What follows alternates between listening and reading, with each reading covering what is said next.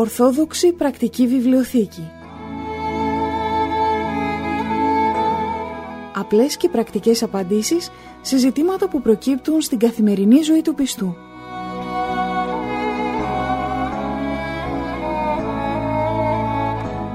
Στις απορίες μας απαντά ο Αρχιμανδρίτης Πατυρνικάνορ Παπα-Νικολάου, καθηγούμενος της Ιεράς Μονής Αγίας Τριάδος Παρμού Ολύμπου.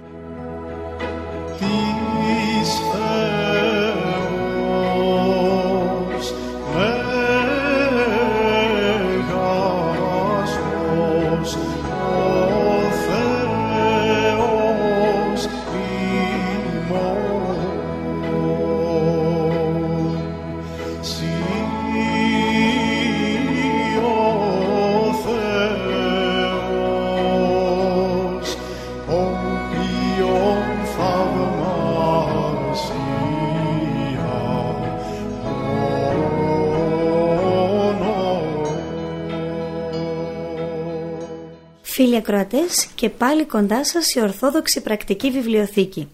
Κοντά μας για άλλη μια φορά έχουμε τον Αρχιμανδρίτη Πατέρα Νικάνορα, πνευματικό της αδελφότητός μας. Πάτερ την ευχή σας. Την ευχή του Κυρίου, αδελφή Αγγελική. Είμαστε και πάλι λοιπόν μαζί για να συνεχίσουμε αυτό το τόσο κέραιο θέμα, το θέμα της εξομολόγησης που έχει αντίκτυπο στην ε, σωτηρία μας, όπως είπαμε. Πάτερ, νιώθω την αμαρτωλότητά μου, νιώθω τις αμαρτίες που έχω κάνει, αλλά αναβάλω να προσέλθω στο μυστήριο αυτό. Καταρχήν γιατί ίσως σκέφτομαι κάποιες φορές ότι δεν είναι και τόσο μεγάλα τα αμαρτήματα που έχω κάνει. Ναι αδελφή Αγγελική, ε, καταρχάς να πω για την αναβολή γιατί ανέφερες ε, τη λέξη αναβάλω η αναβολή είναι γενικότερα μία παγίδα του πονηρού για να μην εξομολογηθούμε.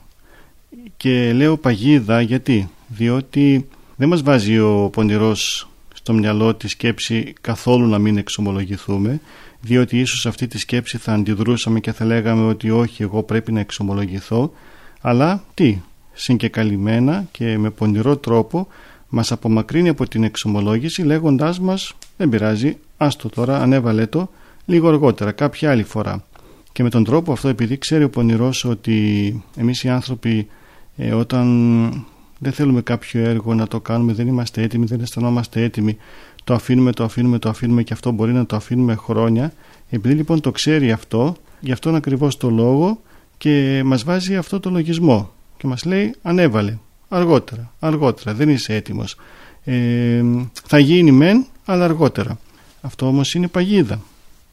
Είναι παγίδα του διαβόλου με την οποία αν πέσουμε σε αυτή την παγίδα, αν ακούσουμε τον πονηρό σε αυτό που μας λέει, τότε ε, δεν θα ε, λάβουμε ποτέ την απόφαση να πάμε να εξομολογηθούμε. Αν όμως νιώθω ότι δεν έχω κάνει μεγάλα αμαρτήματα; Ναι, αυτό που, που λες τώρα είναι ο τρόπος που βρίσκει ο πονηρός για να αναβάλουμε. Είναι γιατί δεν μας λέει απλώς έτσι ανέβαλε, αλλά μας δίνει και κάποια επιχειρήματα, μας λέει και κάποια επιχειρήματα στο μυαλό μας και ένα από τα επιχειρήματα που χρησιμοποιεί ο πονηρός για να αναβάλουμε είναι αυτό ακριβώς, ότι δεν ε, έχουμε μεγάλα αμαρτήματα και επειδή ίσως δεν κάναμε μεγάλα αμαρτήματα, ε, κάποια στιγμή θα πούμε και τα μικρότερα, δηλαδή ε, μας λέει ότι δεν είναι ανάγκη, δεν είναι επιτακτική ανάγκη, δεν χρειάζεται. Δηλαδή έρχεται το Πάσχα παράδειγμα, έρχονται τα Χριστούγεννα και πρέπει να κοινωνήσουμε και πάμε να κοινωνήσουμε χωρίς να αισθανόμαστε ότι είμαστε αμαρτωλοί, ότι κάποια αμαρτήματα που έχουμε κάνει ότι είναι κολλητικά του να λάβουμε τη Θεία Κοινωνία. Και μας λέει δεν έκανες τίποτα, μικρά αμαρτήματα έχεις κάνει, αυτά που κάνουν και όλοι οι άνθρωποι, τα καθημερινά τα αμαρτήματα, αφού είναι μόνο αυτά, πήγαινε να κοινωνήσεις, μια χαρά είσαι, δεν υπάρχει κανένας λόγος να πας να εξομολογηθείς. Πολλές φορές πάτερ, ε, όταν λέμε καμιά φορά τα παιδιά να πάνε να εξομολογηθούν, ακούμε από τις γιαγιάδες και από μαμάδες να λένε εσύ είσαι μικρό παιδί, τώρα δεν έχεις κάνει τίποτα, δεν πειράζει ένα ψέμα, δεν πειράζει λίγο θυμός, λίγο αν κάνεις ανυπακοή στους γονείς. Δεν έτσι, χρειάζεται έτσι να όμως. Ε, ναι. Από εκεί είναι το πρόβλημα, αδελφή Αγγελική. Δηλαδή, από την άγνοια των γιαγιάδων, των παππούδων, των γονέων και βέβαια δεν είναι μόνο η άγνοια, είναι επειδή και οι ίδιοι όταν βλέπουν το παιδί θέλει να εξομολογηθεί, επειδή οι ίδιοι δεν εξομολογούνται, αισθάνονται μειονεκτικά και σκέφτονται και λένε τι το παιδί μου θα εξομολογηθεί και εγώ δεν εξομολογούμε ενώ θα εξομολογηθεί το παιδί μου που είναι μικρό ε, επειδή το αισθάνονται αυτό, αισθάνονται αυτή τη μειονεκτικότητα προσπαθούν να αποτρέψουν το παιδί στο να εξομολογηθεί και του λένε εσύ τι έχεις; Δεν έχεις αμαρτίες εσύ με αυτές τις αμαρτίες τις ε, μικρές που έχεις θα πας να εξομολογηθείς και μαθαίνουμε το παιδί έτσι και ενώ το παιδί έχει ακούσει στο κατηχητικό έχει ακούσει από φίλους του ότι να πρέπει να εξομολογηθούμε πριν τη Θεία Κοινωνία. Αν τα έχει ακούσει αυτά και πάει να τα πει στους γονείς, οι γονείς οι ίδιοι το αποτρέπουν και του λένε «Μα τι έχεις εσύ, δεν έχεις αμαρτίες μεγάλες» και έτσι μαθαίνει το παιδί ότι δεν έχει αμαρτίες μεγάλες και ότι δεν χρειάζεται να εξομολογηθεί. Και ενώ θα ήθελε ίσως, ενώ του δόθηκε η δυνατότητα αυτή να εξομολογηθεί, να μάθει τέλος πάντων το μυστήριο της εξομολογήσεως, το αποτρέπουν οι ίδιοι οι γονείς. Γι' αυτό δεν πρέπει ούτε τον εαυτό μας να επαναπαύουμε και να λέμε δεν έχουμε μεγάλες αμαρτίες άρα δεν χρειάζεται η εξομολόγηση αλλά πολύ περισσότερο να μην κάνουμε κακό και στα παιδιά μας. Θέλει το παιδί μας να εξομολογηθεί, να πάει βεβαίως. ή το πιο σωστό οι ίδιοι οι γονείς να προτρέπουν τα παιδιά. Παιδί μου, φτάνουν μεγάλες γιορτές, φτάνει μεγάλη γιορτή του Πάσχα ή της Παναγίας μας. Θα πάμε όλη η οικογένεια να εξομολογηθούμε και αν πει το παιδί, βρε μαμά, εγώ δεν έχω κάνει αμαρτίες, ε, αν και δεν τα λένε τα παιδιά αυτά, τα παιδιά έχουν πιο πολύ συνέστηση από τους μεγάλους αλλά τέλος πάντων αν πει το παιδί ότι μαμά εγώ τι έχω να πω, δεν έχω τίποτα να πω θα του πει η μαμά του παιδί μου δεν υπάρχουν περιπτώσεις που δεν μας ακούς, δεν υπάρχουν περιπτώσεις που λες ψεματάκια δεν υπάρχουν περιπτώσεις που ζήλεψες το συμμαθητή σου δεν υπάρχουν περιπτώσεις που δεν μίλησες καλά, που μίλησες άσχημα, που χρησιμοποιήσεις μια άσχημη κουβέντα ε, δεν πρέπει ο γονέας να διδάξει το παιδί του ότι κάνει και λάθη και ότι αυτά τα λάθη υπάρχει δυνατότητα να συγχωρηθούν. Αυτές οι αμαρτίες υπάρχει δυνατότητα να σβηστούν από την ψυχή του. Αυτά είναι πιο σημαντικά πράγματα που πρέπει οι γονείς να μαθαίνουν στα παιδιά τους. Μπορούμε και να λέμε, Πάτερ, ότι για το Θεό υπάρχουν μεγάλα και μικρά αμαρτήματα; Η κάθε αμαρτία δεν είναι μια επανάσταση απέναντι στο Θεό. Όπως είπατε ε, σε άλλη εκπομπή μας είναι προσβολή στο πρόσωπό του. Ο Θεός ε, ζυγίζει ας πω την αμαρτία; Ναι, Υπάρχουν όντως και μικρά και μεγάλα αμαρτήματα. Δεν μπορεί να συγκριθεί ένα μικρό αμάρτημα με ένα μεγάλο αμάρτημα. Αλλά πού είναι η διαφορά και πού είναι εκεί που πολλοί άνθρωποι χωλένουν και δεν μπορούν να, να βρουν για ποιο λόγο δεν πάνε να εξομολογηθούν. Το αν ένα αμάρτημα είναι μικρό ή μεγάλο δεν θα το κρίνουμε εμείς οι άνθρωποι. Αυτό θα το κρίνει ο Θεός. Ο Θεός είναι αυτός ο οποίος κάποιο αμάρτημα θα το θεωρήσει μικρό και κάποιο αμάρτημα θα το θεωρήσει μεγάλο. Εμείς έτσι γενικά λέμε παράδειγμα φόνος είναι μεγάλο αμάρτημα, ε, το ψέμα είναι μικρό. Λέμε το ψέμα είναι μικρό, όμως αν ανοίξουμε την Αγία Γραφή θα δούμε ότι ο άνθρωπος βγήκε από τον παράδεισο εξαιτίας από ένα ψέμα. Είπε ο πονηρός στην Εύα ότι φάτε από τον απαγορευμένο καρπό και ότι ο Θεός δεν, θα, δεν σας αφήνει να φάτε γιατί να μην γίνετε κι εσείς θεοί.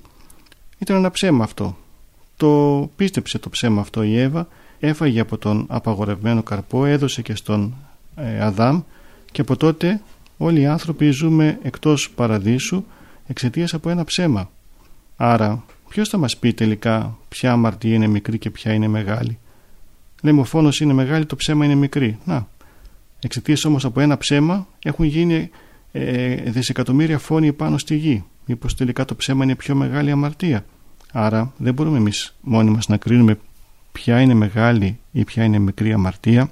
Αυτό μόνο ο Θεός θα το κρίνει. Εμείς αυτό που έχουμε χρέος ε, προς το Θεό είναι οποιαδήποτε αμαρτία μας να πάμε να την εξομολογηθούμε. Είτε τη θεωρούμε μικρή είτε τη θεωρούμε μεγάλη. Αν την εξομολογηθούμε είτε είναι μικρή είτε είναι μεγάλη αυτή θα συγχωρεθεί, θα λάβουμε την συγχώρηση από το Θεό και θα λάβουμε τη σωτηρία της ψυχής μας. Πάτερ, αναβάλουμε να πλησιάσουμε στο μυστήριο όχι μόνο γιατί νιώθουμε ότι δεν έχουμε κάνει αμαρτίες ή είναι πολύ μικρές αυτές που έχουμε κάνει αλλά πολλές φορές και για τον ε, αντίθετο λόγο. Ε, νιώθουμε ότι κάναμε βαριά αμαρτήματα και ότι ο Θεός ούτως ή άλλως δεν μας συγχωρεί. Ή τώρα μου έρχεται στο μυαλό και αυτή η μέθοδος ε, του μυρμηγκολέοντα που χρησιμοποιεί ο πονηρός που κάνουμε κάτι και μετά μας τα παρουσιάζει πολύ μεγαλύτερα στη σκέψη μας. Απελπιζόμαστε οπότε λέμε για μένα δεν υπάρχει σωτηρία δεν πάω να, ούτε να εξομολογηθώ. Ε, είδατε τι τεχνίτης είναι αυτός ο πονηρός δηλαδή είναι όντως πονηρός. Πολύ σωστά οι πατέρες χρησιμοποιούν αυτό ε, το επίθετο για να προσδιορίσουν τον νεοσφόρο όπου μας βρει ευαίσθητους εκεί και μας πολεμάει. Αν κάποιον το βρει ευαίσθητο στο να θεωρήσει τα αμαρτήματά του μικρά του λέει ότι τα αμαρτήματά σου είναι μικρά άρα μην πας να εξομολογηθείς. Αν κάποιον το βρει ευαίσθητο και νομίζει ότι έχει κάνει πολύ μεγάλες αμαρτίες και πώς θα τις πει αυτές στον πνευματικό.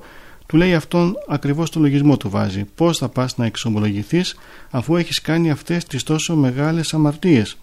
Είδατε τι πονηρός είναι ο διάβολος και πόσες μεθόδους χρησιμοποιεί ούτως ώστε να πλανήσει τον άνθρωπο. Δηλαδή πρέπει να ξέρουμε πρέπει να ξέρουμε τις μεθόδους του.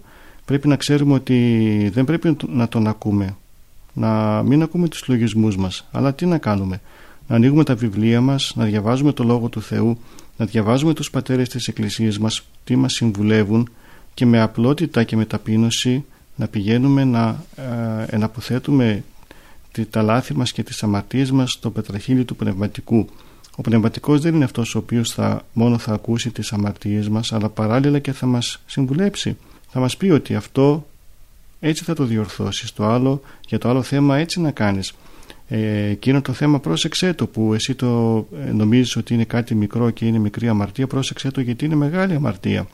Εδώ μιλάμε αδελφοί Αγγελική για αμαρτίες όντως μεγάλες που έρχονται οι άνθρωποι να εξομολογηθούν στο εξομολογητήριο και ε, τους ρωτάμε εμείς οι πνευματικοί αυτό το έχεις κάνει και σου λέει ναι το έχω κάνει αλλά αυτό δεν είναι αμαρτία και όταν πας να τους πεις ότι αυτό είναι, όχι μόνο είναι αμαρτία αλλά είναι και μεγάλη αμαρτία ε, κοιτάνε έτσι και μέσα τους δεν το πιστεύουν αλλά ποιος είναι τελικά αυτός ο οποίος θα μας πει τι πρέπει να προσέξουμε και το τι είναι αμαρτία; Θα τρέξουμε στον πνευματικό. Θα τον ακούσουμε. Θα πάμε με πνεύμα ταπείνωσης. Θα πάμε με πνεύμα μαθητείας ότι δεν ξέρουμε. Και αν τον ακούσουμε, κερδισμένοι θα βγούμε.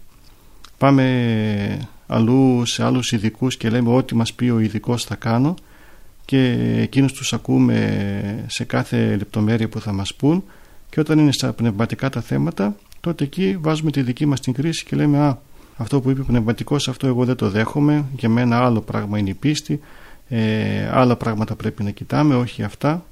Ναι, αλλά δεν είμαστε εμείς αυτοί που θα το κρίνουμε. Όπως ακούμε κάθε ειδικό, θα ακούσουμε και τον ειδικό στα πνευματικά τα θέματα, τα οποία είναι ο πνευματικός μας. Όμως, Πάτερ, εγώ ντρέπομαι να πάω να πω κάτι. Μπορεί να είναι ο πνευματικός μου που με ξέρει, με γνωρίζει, κάνω έναν αγώνα και πέφτω σε μια αμαρτία. Τώρα σκέφτομαι τι θα πει ο πνευματικός για μένα. Πώς θα σκεφτεί για μένα που μέχρι τώρα έκανα έναν αγώνα και έπεσα σε ένα αμάρτημα. Και έτσι προτιμώ να μην πάω. Ε, αυτό που αναφέρεις τώρα αδελφή Αγγελική είναι μία άλλη παγίδα του πονηρού για να μην εξομολογηθεί ο άνθρωπος.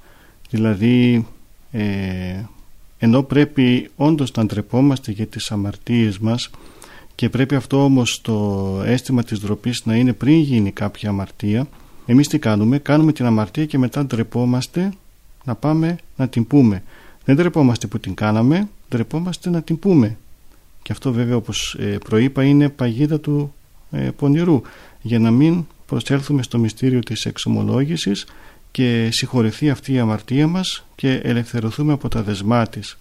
Εμείς βέβαια πρέπει πολύ απλά να σκεφτούμε και να πούμε ότι εγώ έπρεπε από πριν να ντραπώ τώρα πρέπει με θάρρος και με επίγνωση της αμαρτωλότητός μου να πάω στον πνευματικό να την καταθέσω την αμαρτία και να πω ναι εγώ πάτερ έσφαλα εγώ δεν ήμουν προσεκτικός εγώ δεν έδειξα αγάπη για το Θεό ή για τον συνάνθρωπό μου και έπεσα σε αυτή την αμαρτία και ζητάω συγχώρεση ο Θεός ε, αδελφοί Αγγελική συγχωρεί τους πάντες και τα πάντα αρκεί να ζητήσουμε ταπεινά συγνώμη αυτό θέλει μόνο ο Θεός. Να έχουμε αυτήν την ε, ειλικρίνεια, να έχουμε αυτήν την, αυτό το θάρρος, το θάρρος ότι πέσαμε, ναι, πέσαμε. Αλλά όμως έχουμε διάθεση να διορθωθούμε. Δεν μένουμε εκεί, δεν μένουμε στην πτώση.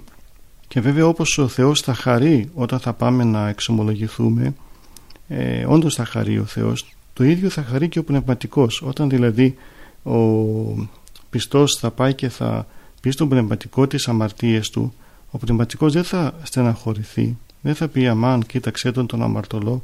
Εγώ του είπα να κάνει αυτά αυτός έκανε τα αντίθετα μπορεί μέσα να το σκεφτεί αλλά όμως αυτό που θα μείνει μέσα στο πνευματικό στην ψυχή του πνευματικού θα είναι η χαρά ότι ο άνθρωπος αυτός μπορεί μεν να ε, έπεσε να αμάρτησε αλλά όμως μετάνιωσε. Ζήτησε συγγνώμη, ζητάει συγγνώμη από το Θεό. Και αυτό είναι το βασικό, αυτό ξέρει ο πνευματικός. Το βασικό στην πνευματική ζωή είναι να καταλαβαίνουμε τα λάθη μας και να σηκωνόμαστε και να προχωρούμε την πνευματική ζωή να προχωρούμε σε αυτό το δρόμο του Θεού.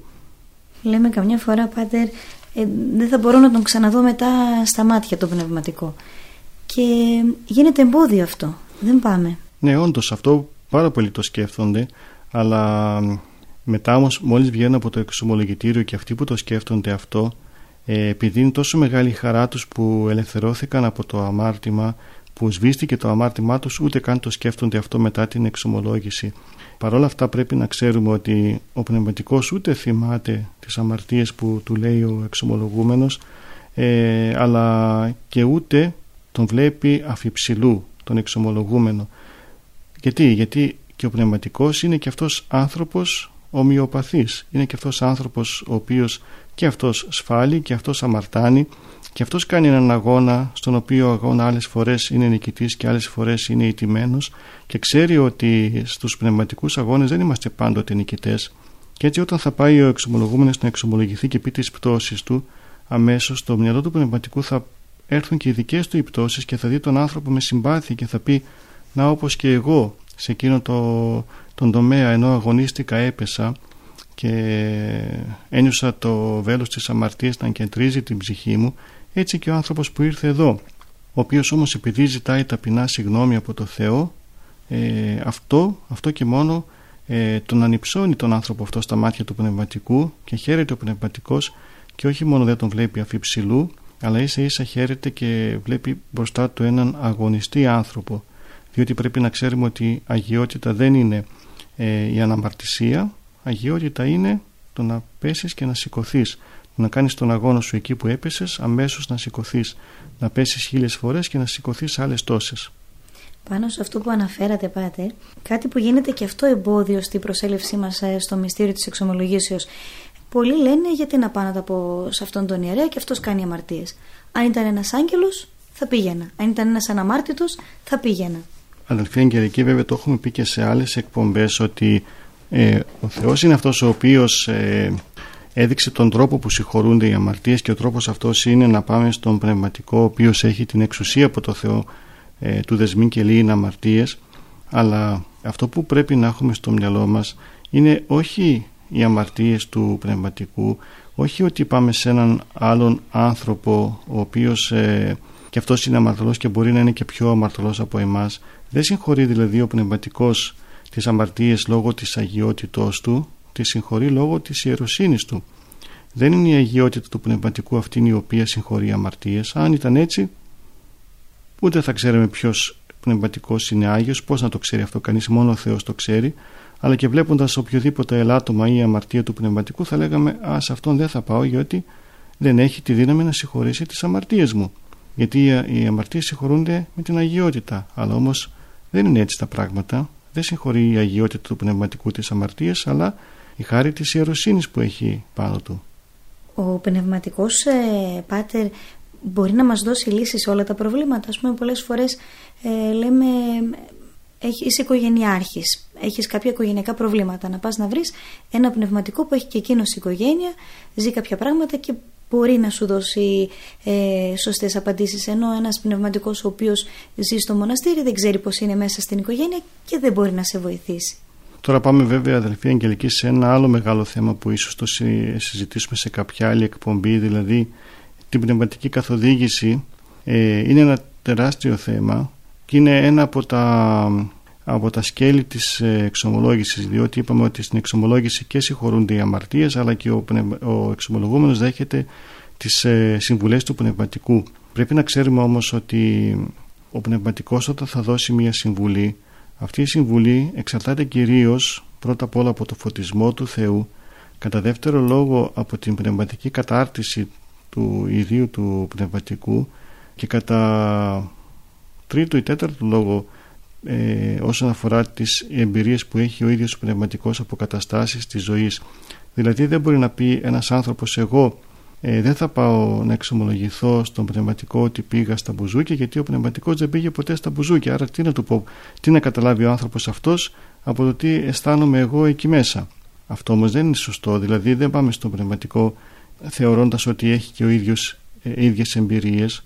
Ο πνευματικός δεν θα μιλήσει ε, για τις εμπειρίες. Το πνευματικός αυτά που θα μας πει θα μας τα πει είτε από αυτά που τον φωτίζει όπως είπαμε ο Θεός είτε από αυτά που ε, μας έχουν παραδώσει οι Άγιοι Πατέρες μας και κυρίως θα μας μιλήσει για την πνευματική ζωή η οποία δεν έχει, δεν έχει σχέση με προσωπικές εμπειρίες αλλά έχει σχέση με το πόσο ο πνευματικός έχει και ο ίδιος πνευματική ζωή δηλαδή δεν θα ψάξουμε να βρούμε πνευματικό ο οποίος έχει κάνει παρόμοια πράγματα με εμάς. Αλλά θα ψάξουμε να βρούμε πνευματικό ο οποίος είναι ευλαβής ο οποίος ε, ξέρουμε ότι είναι γνώσης των πατέρων της πατερικής θεολογίας είναι ε, άνθρωπος ο οποίος είναι λειτουργικός άνθρωπος ο οποίος έχει το φωτισμό του Αγίου Πνεύματος λόγω της πνευματικής ζωής που κάνει.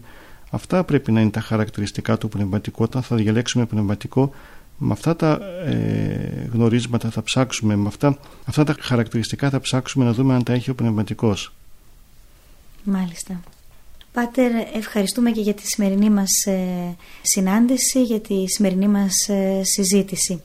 Φίλοι μας, το θέμα όπως βλέπετε έχει πολλές πτυχές, συνεχίζει να μας απασχολεί και θα συνεχίσει και στις επόμενες ε, συναντήσεις μας. Σας χαιρετούμε για σήμερα.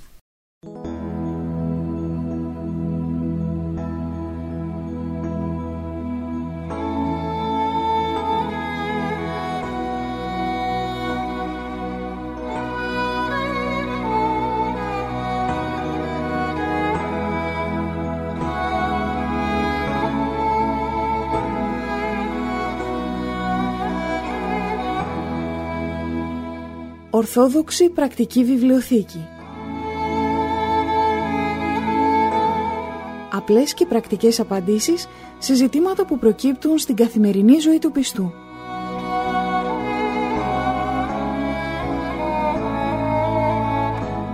Στις απορίες μας απαντά ο Αρχιμανδρίτης Πατυρνικάνορ Παπα-Νικολάου, καθηγούμενος της Ιεράς Μονής Αγίας Τριάδος Παρμού Ολύμπου.